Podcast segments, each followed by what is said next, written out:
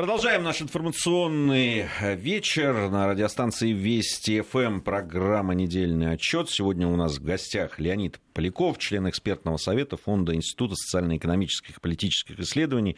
Леонид, рады вас приветствовать вновь в нашей студии. Спасибо, Гия, добрый день. Приветствуем. Итак, э, подводим итоги недели в программе «Недельный отчет». Э, давайте разделим, наверное, на внутренние какие-то вещи, некоторые там на внешнюю политический контур, как это принято сейчас говорить. Многие из них на самом деле переплетаются.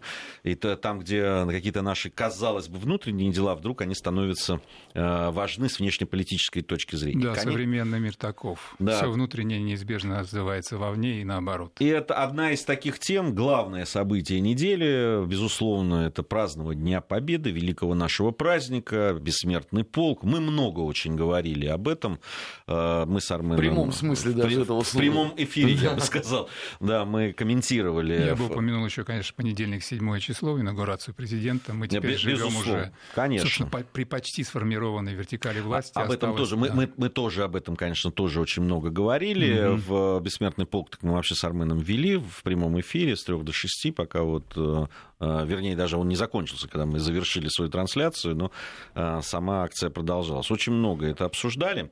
Ну, давайте по хронологическим событиям нашим внутриполитическим. Ну, начнем с инаугурации президента, а, тем более вы в нашем эфире это не обсуждали, мы, мы-то высказывали свои уже все точки зрения, поэтому давайте мы вашу послушаем.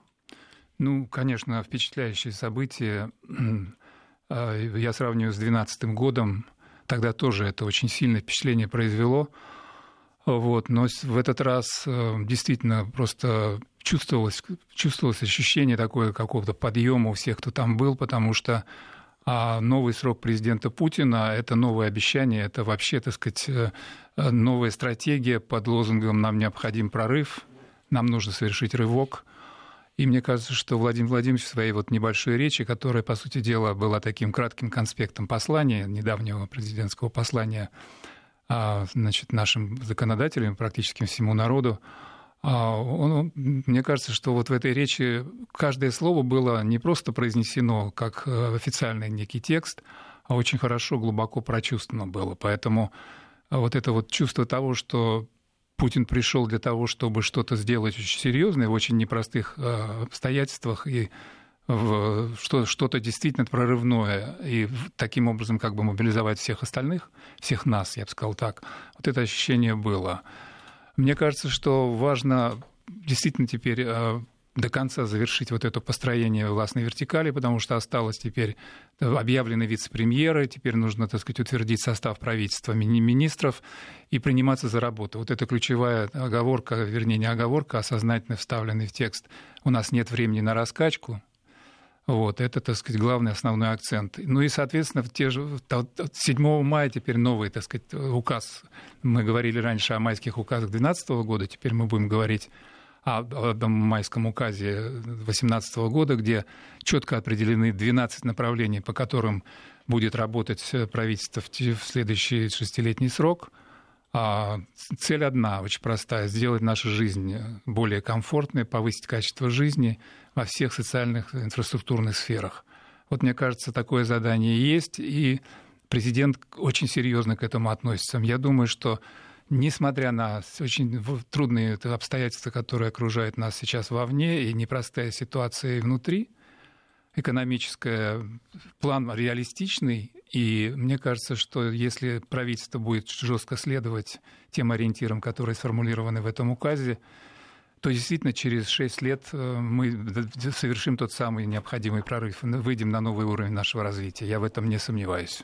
Скажите, вот э, Леонид, у меня такой вопрос. Для меня, как историка, всегда какие-то прорывы, прорывы, тем более там такие экономические, политико-экономические, всегда были связаны с тем, что Э, населению, народу, вообще стране э, требуется сверхусилие, требуется какое-то такое напряжение Да, от чего-то приходится отказываться, к чему-то стремиться, ставить э, какие-то цели выше вот сиюминутного mm-hmm. какого-то комфорта и так mm-hmm. далее. Вот на ваш взгляд, э, в, в, исходя из того, что я слышу, это э, разговор о том, что людям должно стать жить легче, да, комфортней.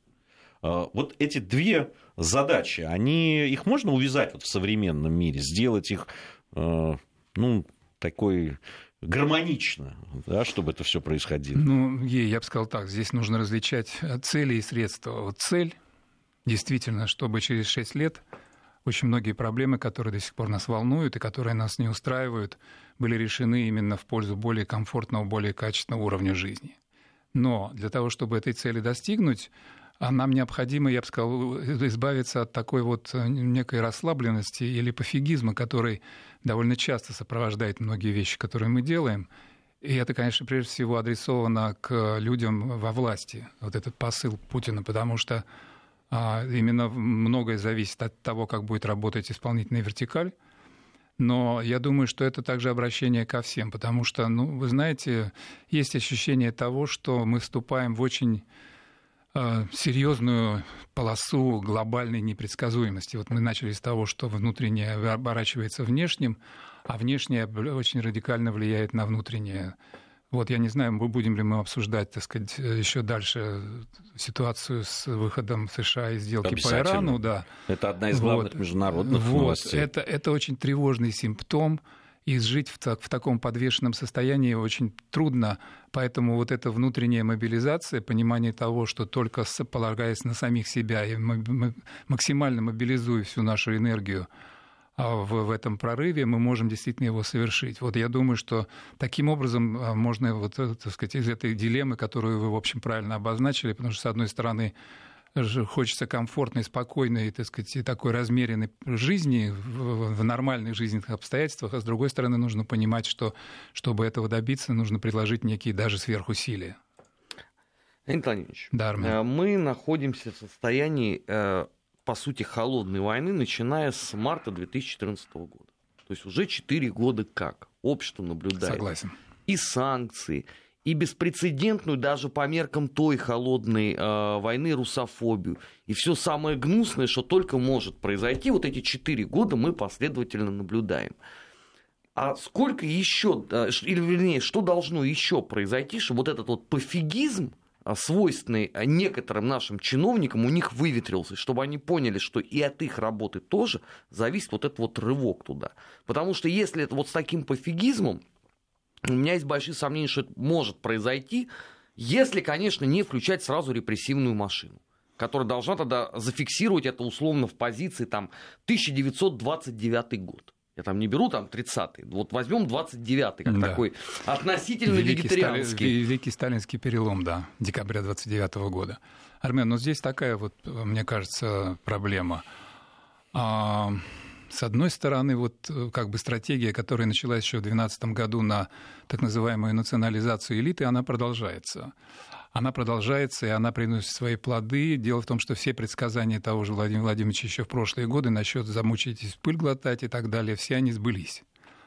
Вот. Я никого персонально не имею в виду из наших, так сказать, элитных групп, но мне кажется, что вот такого рода патриотизм и включение, так сказать, себя в прорыв, в прорывную стратегию под, э, так сказать, домокловым мечом конфискации со стороны Запада, в общем, это, это не та мотивация, которая нам нужна. Вот я думаю, что прежде всего нужно рассчитывать на то, что вот сейчас сформируется правительство, а, в котором, в обновленном виде, в котором будут присутствовать только те люди, для которых действительно стратегия прорыва – это личное дело – и, и дальше вниз. Я думаю, что большая ставка будет сделана в течение этих шести лет на региональных руководителей и особенно на развитие местного самоуправления, потому что поднимать страну на новый уровень, таща за волосы, так сказать, его сверху, как бы Мюнхгаузеном, этого не получится. Это только в сказках, только в таких историях может быть.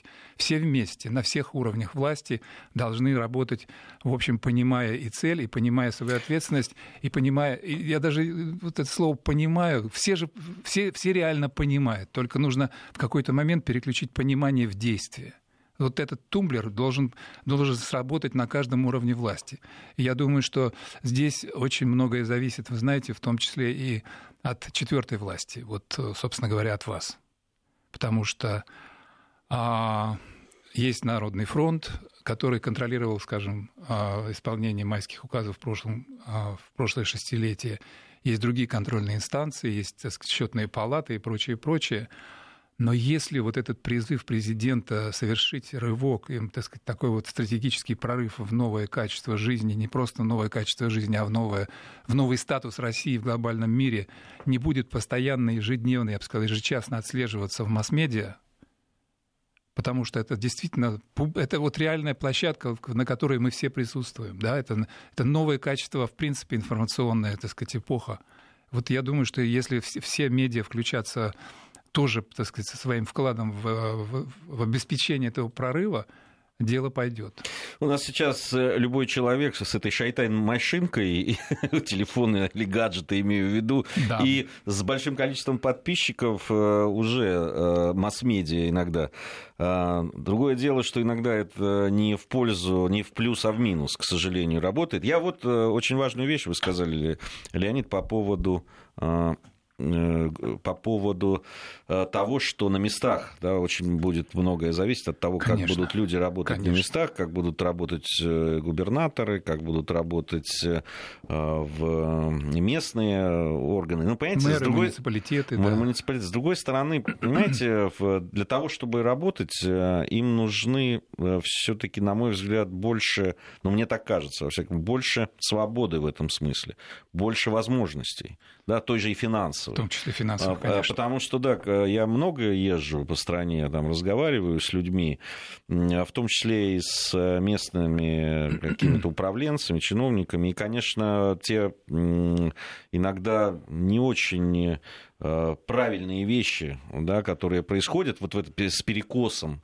этим. Э, передача полномочий передача... без обеспечения финансами, да. Э, передача полномочий. Иногда эти полномочия в... где-то то есть их наполовину есть, наполовину нету. То есть, да, там а, какие-то пересечения ведомственных различных там а, каких-то вещей. Вот это вот вообще административная такая какая-то а, административный перекос иногда происходит. И э, в регионах это чувствуют и об этом говорят.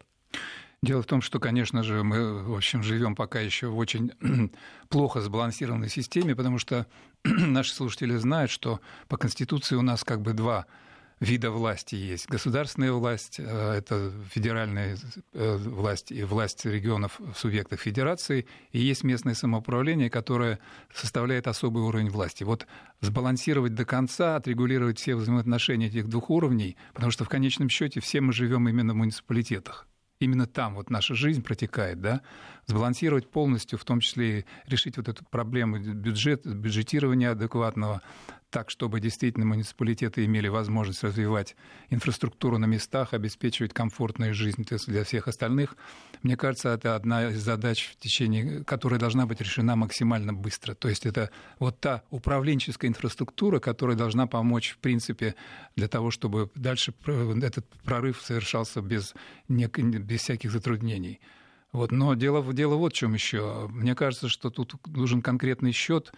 И, и вот э, я, мне, мне понравилось, как президент, скажем, когда он представлял Медведева на, на заседании Государственной Думы, а именно Государственная Дума ну, по нашей Конституции утверждает правительство премьера, а как он подробно рассказывал депутатам о том, где, где так сказать, сколько и где можно взять ресурсов для вот тех грандиозных планов по реформированию социальной сферы.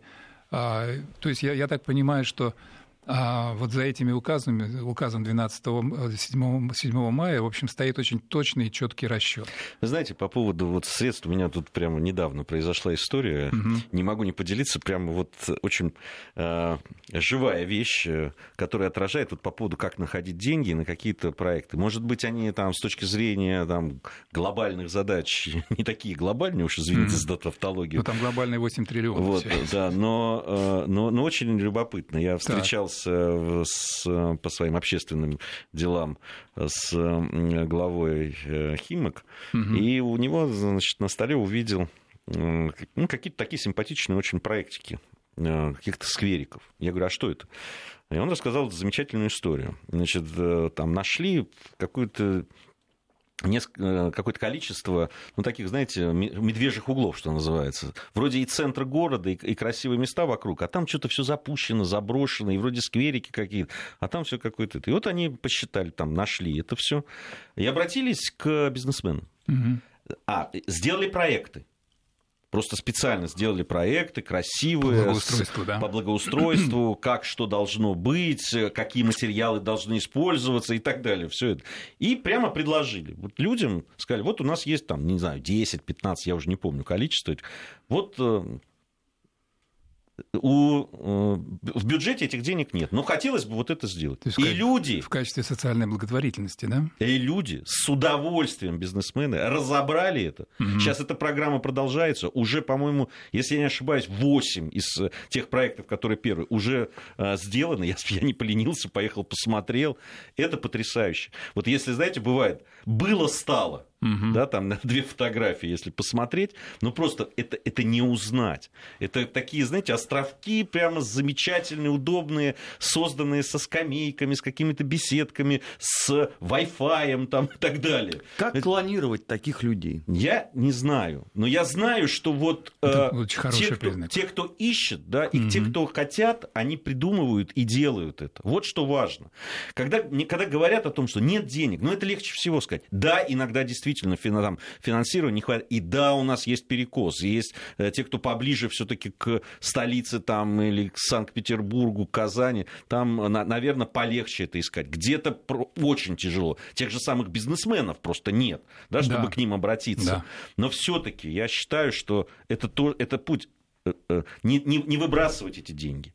Э, которые есть, рачительно к ним относиться, эффективно, проверять эту эффективность. Деньги не должны уходить или просто тратиться как э, рассказывают какие-то ну, просто фантасмагорические какие-то вещи про то, как э, один из руководителей там города построил э, мини, значит, Кремль, мини там э, парижскую это, в, Нотр-Дам, в Нотр-Дам там и так далее. Зачем? Непонятно совершенно. Потратив все деньги, которые были там на благоустройство города. При этом проехать на эту площадь невозможно, потому что все утопает в грязи. Ну, понимаете, вот, вот какие... Вот ты видишь с одной стороны такой пример, а с другой вот такой такой.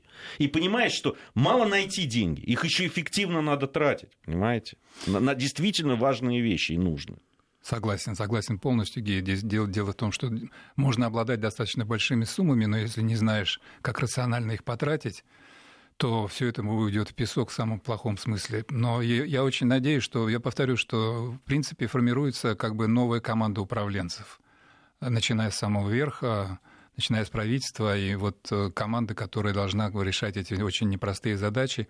Деньги будут найдены, но вот ваш пример это тоже очень хороший симптом, потому что одно дело, когда мы с вами, как бы, как налогоплательщики, через бюджет финансируем э, наши собственные задачи, Другое дело, когда к этому подключается бизнес, и вот эта социальная благотворительность, это тоже очень важный момент, это признак того, что как, какая-то такая вот национальная интеграция, она происходит, что люди заботятся не просто о том, чтобы получить прибыль, и там гори все огнем, синим пламенем, да, а чтобы действительно окружающая среда была нормальной, человеческой, чтобы всем нам как-то было бы хотя бы приятно посмотреть вокруг себя. Вот, я думаю, что эта тенденция очень такая позитивная. Понятно, что мы на бизнес делаем не, не, главным образом не эту ставку, потому что все-таки рыночная экономика должна давать э, достаточно высокие темпы роста, а у нас задача, кстати, согласно вот этому указу, выйти на а, ежегодный рост выше мирового, значит, где-то уже со следующего года мы должны планировать рост 4%. И это значит, что бизнес должен быть действительно здесь э, решающим фактором, Э, минимально, как бы, так сказать, вот все, все, все то, что называется кошмарить бизнес, должно быть сведено к абсолютному минимуму. Но вот такие благотворительные акции со стороны бизнеса, это тоже, мне кажется, очень серьезный вклад вот в решение этой задачи осуществления серьезного, качественного прорыва. Но да, тут и... дело за малым. Тут э, еще сам бизнес э, должен захотеть в этом участвовать. Разумеется. что у, у многих есть отрицательный опыт общения с э, местными чинушами. которых держать и не пущать, это вот, непосредственно Армен, единственная возможная кредо их жизни. Я не случайно упомянул формулу, президентскую формулу Дмитрия Анатольевича Медведева, когда он, собственно, одна из таких фраз, помимо того, что лучше свобода, чем не свобода, хватит кошмарить бизнес. Вот это, вот, это действительно из, э, так сказать, э, из фразы должно превратиться в реальную повседневную практику. Поэтому, да, действительно, это проблема, и без ее э, быстрого, срочного решения такие вот отдельные примеры могут остаться, к сожалению, просто островками. Вот, поэтому, вот вы задали как, вопрос, как клонировать. А создавать благоприятную среду взаимоотношений бизнеса и власти – и со стороны чиновников должно быть четкое понимание того, что это партнерство, а не вымогательство, и не дойная корова бизнес. Я думаю, что это должно быть переосмысленно, и мне кажется, что у президента это тоже один из главных как бы, векторов в рамках всей стратегии, и это будет контролироваться очень жестко. Ну, тем более у нас же есть уже опыт, когда там небезызвестный деятель сказал, что ему указания может давать только Путин, и последовала достаточно гневная реакция президента. Откуда такая борзота? Соответственно, да. Соответственно. Но я просто боюсь, что у нас вот такой вот деятель, он далеко не один, а их, скорее всего, сотни а, гуляет по стране. То есть это, по сути, нам необходимо некое такое нравственное перерождение в рамках вот этих вот шести лет вот этого рывка. Ну, вот я не случайно, собственно говоря, попытался передать атмосферу инаугурации, которая была и в Кремле, и на Кремлевской площади. Там тоже, собственно, часть инаугурации была. Там вот Кремлевский полк дефилировал. Вот. Я не случайно об этом говорил, потому что действительно очень важно, чтобы вот эта атмосфера, как и атмосфера а, праздника 9 мая и вот прохождения а, бессмертного полка, чтобы это был, так сказать, неоднократный некий эмоциональный такой импульс прозвучал и забылся, и мы ушли, так сказать, в повседневность, и опять будем говорить о проблемах, которые годами не решаются. Очень важно, чтобы это проникло повсюду, чтобы вот осознание того, что мы действительно стоим на пороге, у нас выбор или-или. Вот эти шесть лет должны быть посвящены все, всеми нами тому, чтобы действительно наша Россия прорвалась в совершенно новое качество. Повторюсь, качество нашей жизни и в новый статус на международной арене, потому что вызовы очень серьезные наша внутренняя слабость неизбежно обернется внешним коллапсом. Вот просто надо понимать. Вы сказали, Армен, напомнили о том, что с 2014 года мы находимся в состоянии холодной войны. Она уже в некоторых моментах может перерасти в полугорячую, очень легко и быстро. Проблемных пунктов вокруг полно – и то, как ведет себя, скажем, администрация Трампа, и то, что происходит на внешнеполитическом контуре, в общем, оптимизма большого не вызывает. Тут сложности, тут проблемы, тут разные комбинации, мы, может быть, их обсудим, но, в принципе, мир становится опаснее и опаснее. Поэтому вот это ощущение того, что, ну, так сказать, страна большая, где-нибудь спрячемся, денег полно, как-нибудь выберемся, вот это ощущение должно быть изжито абсолютно. Особенное ощущение тех, кто хотел, спрят... хотел бы спрятаться за кордоном. Вот, вот, вот это, мне кажется, самое э, неприятное ощущение, которое есть, потому что э, нет ничего хуже, чем когда простые люди э, да, понимают, что они в одной лодке, а кто-то в другой, да, и, и да, верша их суть, судьбы, готов э, э, бросить их, а, сам, а, самим, а самим остаться куда-то, отправиться куда-то в другую сторону. Вот это я сейчас про наши бизнес-элиты некоторые говорю. У нас сейчас новости. А, после новостей мы вернемся. Леонид Поляков сегодня у нас в гостях, член экспертного совета Фонда Института социально-экономических и политических исследований. Недельный отчет. Подводим итоги. Анализируем главные события.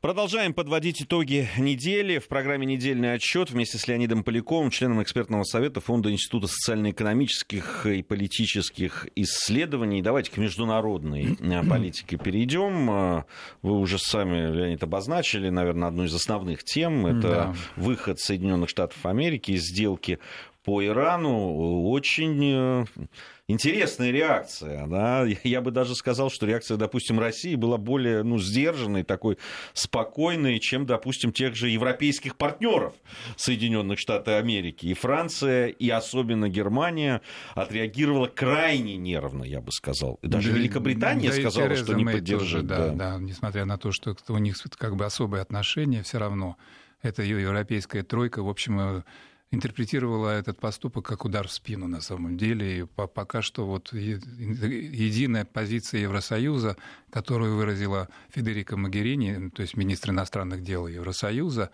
все-таки заключается в том, что Европа будет придерживаться этого соглашения, несмотря ни на что. Но что это значит?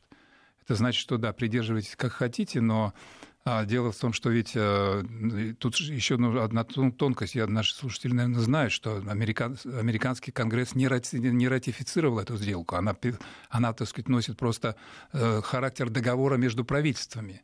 И, в принципе, у Трампа развязаны руки, действительно. Но, кроме того, мы все помним, что в ходе избирательной кампании он многократно говорил о том, что это самая ужасная сделка, которую когда-либо заключали США – и вообще его настрой на то, чтобы поменять все, что сделал Обама, в общем, все это предвещало. Но для европейцев это, конечно, страшный удар, потому что, в общем, э, скажем, самый свежий номер э, журнала Der Spiegel, в общем, так, самый такой, я бы сказал, серьезный, основательный аналитический журнал в Германии, да и, в общем, в Европе, с характерной обложкой вышел в виде Трампа, так сказать, Трамп в виде среднего пальца с надписью «Goodbye, Америка», да? А, а Европа что, вообще в безвоздушном пространстве жила? Ну, вы же сами говорите, да, Трамп предупреждал. Последний год деятельности Трампа показал, что то, что он обещает, он, в принципе, выполняет. Ну, Абсолютно. Ну, может быть, не всегда да, до надо, цента. Армен, но... надо отдать должное. Европа очень напряглась, когда Трампа выбрали, и они действительно были в некотором шоке. Нет, ну, ну вот же помнишь у них это? был год наблюдения за этим, за всем. И вот когда ты э, открываешь агентство и читаешь вот этот вот «А за что?», ну, это странно. Армен, но дело в том, что, знаете, вот сейчас это популярный оборот такой, фразе, фразеологизм. План «Б». Нет у них плана «Б». Не, они, они не могли все-таки, они до посл... несмотря на то, что и Макрон съездил туда, да, и с него перхоть там стряхивали, значит, и, и Меркель слетала туда-сюда, там, потратив не знаю сколько времени на то, чтобы 20 минут посидеть рядом с Трампом. В общем, и, и Борис Джонсон туда поехал, тот самый, значит, высокий блондин в черном ботинке, экстравагантный товарищ. Все умоляли, упрашивали. Не получилось. Но все-таки они надеялись, что как-то так все-таки вот это вот трансатлантическое партнерство, оно для Трампа что-то значит. Казалось, что ничего не значит. И вот это вот самый большой шок, самое большое разочарование. Меркель, в принципе, еще в прошлом году предупреждала, что Европа должна взять свою судьбу в свои руки. Вот теперь пусть попробует взять эту судьбу в свои руки, когда последствия-то очевидные. Дело в том, что, а, смотрите, если действительно США выходят из э, этой сделки, что это означает? Трамп уже э, конкретизировал. Это означает а, введение всех вот этих санкций, которые раньше были наложены на Иран.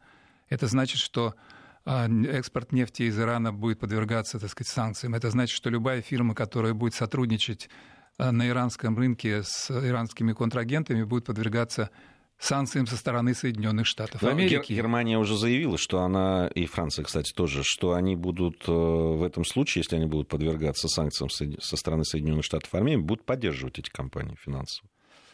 Ну, так это же что значит? Это означает, что это разновидность, одна из разновидностей торгово-экономических войн. Безусловно. Которая будет еще... Но они уже идут, по которая факту, еще и больше, между Европой, и между числе, Соединенными да, Штатами и Китаем. Алюми, алюминий и сталь, да, вот э, тарифы введены будут, скорее всего. Еще добавится это, конечно, но это все, так сказать, еще больше будет отравлять международную обстановку, потому что хорошо, а для чего будут делать это европейцы. Они, они боятся, что Иран в ответ возобновит свою программу обогащения урана, то есть ядерную программу, плюс уже имеет продолжающаяся программа обеспечения, так сказать, средств доставки, а именно ракетная программа э, Ирана, она не входила в сделку. То есть Иран, по некоторым экспертным оценкам, Иран обладает уже ракетами такой дальности, которые могут достигать центра Европы. И европейцы, естественно, этого боятся. Но дело в том, что в самом Иране ведь тоже вот этот э, шаг э, Трампа, он, он же резко радикализировал ситуацию, потому что вот, так сказать, те, те кого называют хардлайнеры, такие, значит, консервативные э, силы в Иране во главе с Рахбаром, верховным правителем, да, Хаменеи, в общем, уже люди не просто на площадях сжигают американские флаги.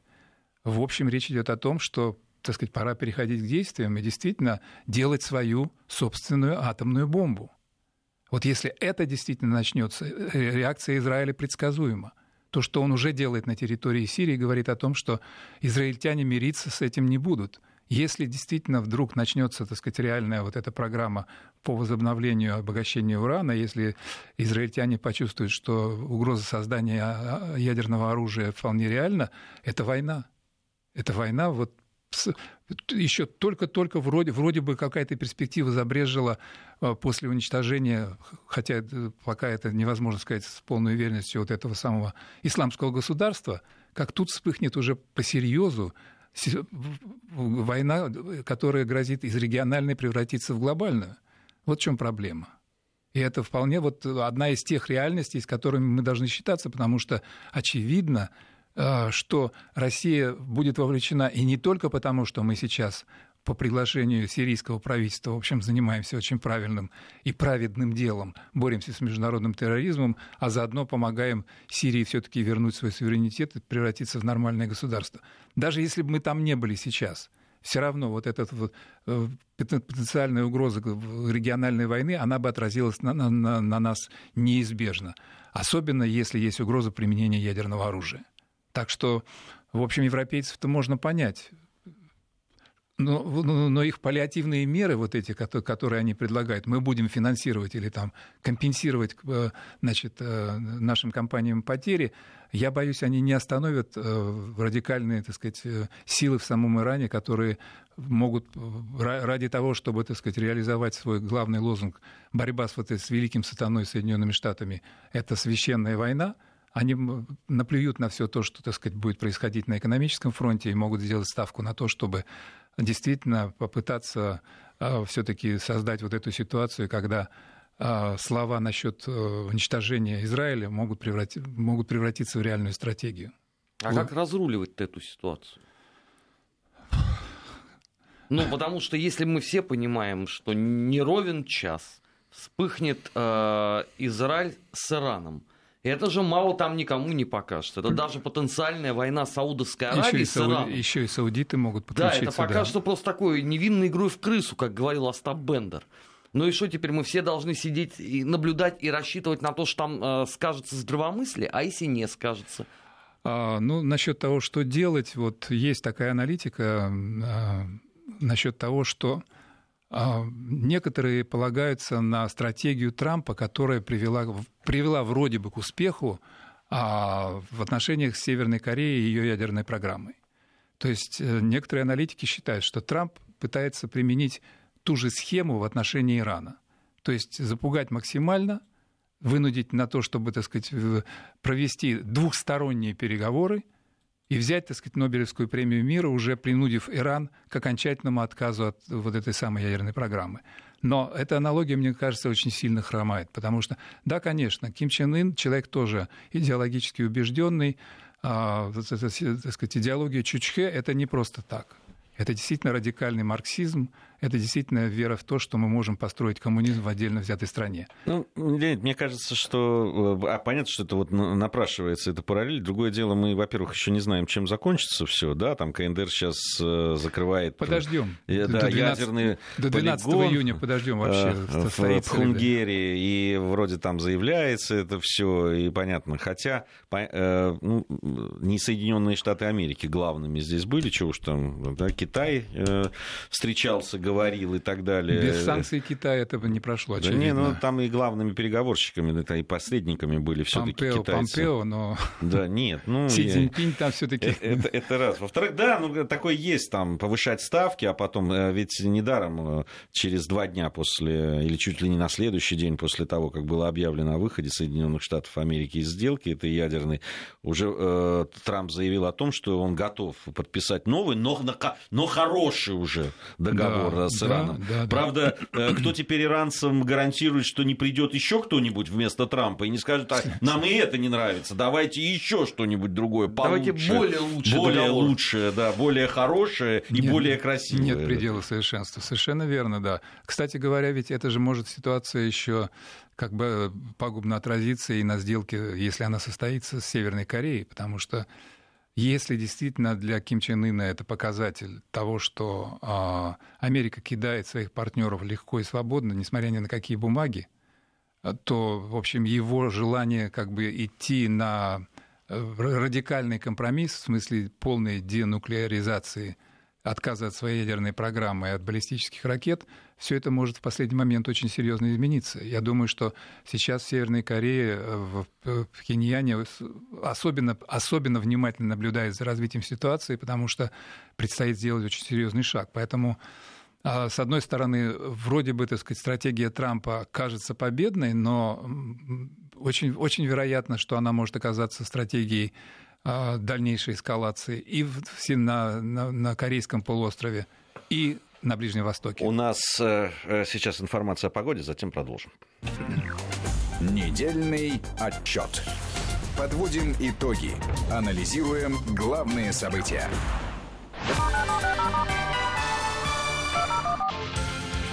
Погода. В воскресенье 13 мая синоптики обещают в Перми плюс 13-15 градусов без осадков. В Уфе от 16 до 18 тепла.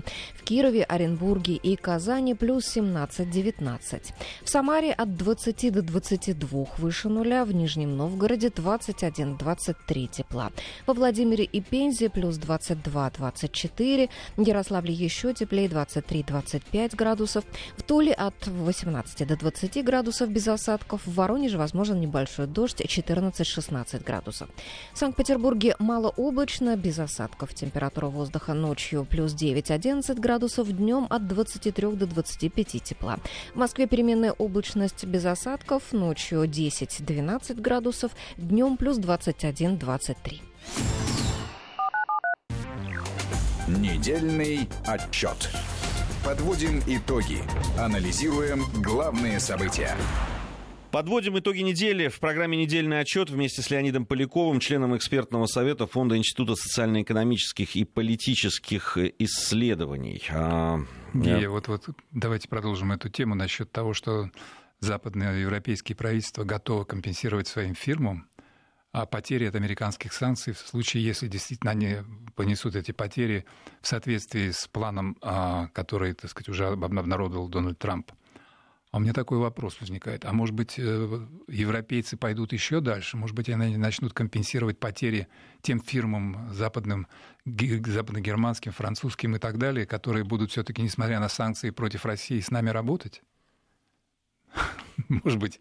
Я не против. Нет, ну если действительно дальше так будет развиваться ситуация, когда европейцы поймут, наконец, что действительно для них вот этот трансатлантический союз – это скорее союз в, в роли, так сказать, вассалов, э, Леонид, я все-таки с большим уважением Гипотеза. отношусь, э, конечно, критически, но все-таки с большим уважением к умственным способностям европейцев. Мне кажется, что до последнего времени они все понимали. Да, они понимали, что их здесь нагибают, что их заставляют, что им это невыгодно, да, и те же санкции против России и так далее. Но, скрипя сердцем, они соглашались, потому что там были выгоды.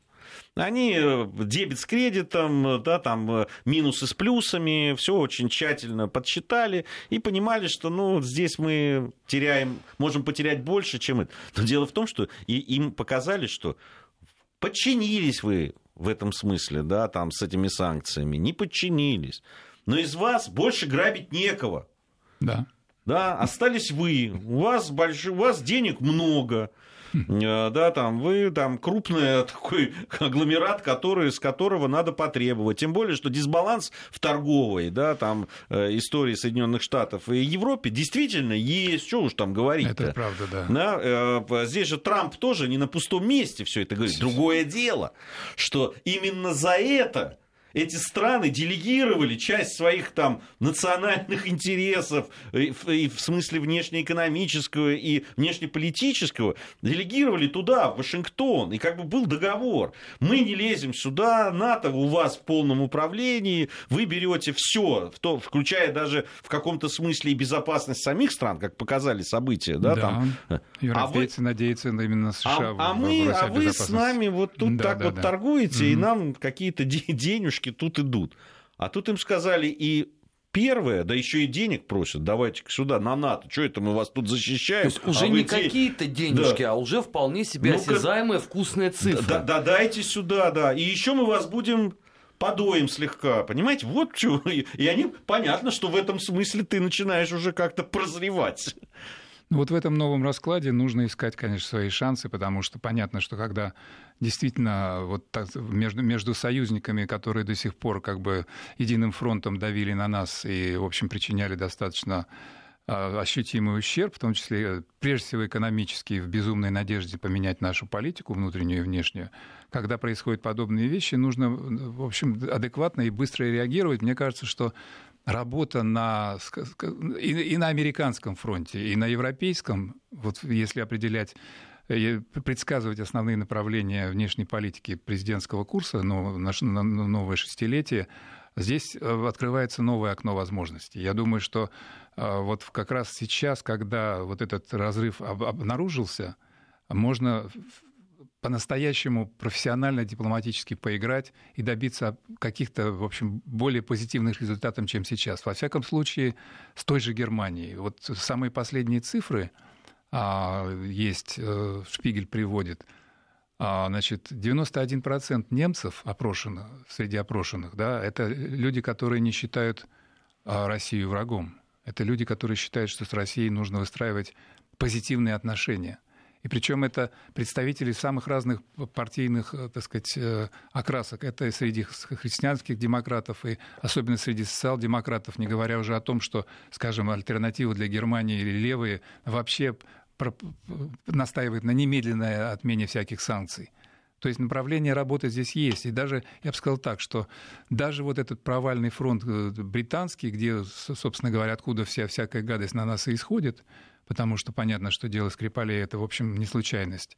Даже там есть возможность все-таки каким-то образом начать э, работу с тем, чтобы хоть, как, хоть как-то, хоть немножечко ослабить вот этот прессинг для того, чтобы, а, ну, скажем так, а, обеспечить более благоприятный экономический горизонт для нашего стратегического прорыва. Да большие сомнения, Леонид Владимирович. Я можно, можно я вот прямо сразу факт, да, вот по поводу этих про больших... Немца. Про немцев. Про немцев. Про немцев. Давайте. Союз защиты природы Германии, есть такой, НАБУ. Экологисты, да. А экологисты. Добивается срочного решения суда, чтобы предотвратить строительство Северного потока-2 э, в Грайфсвальдском э, заливе.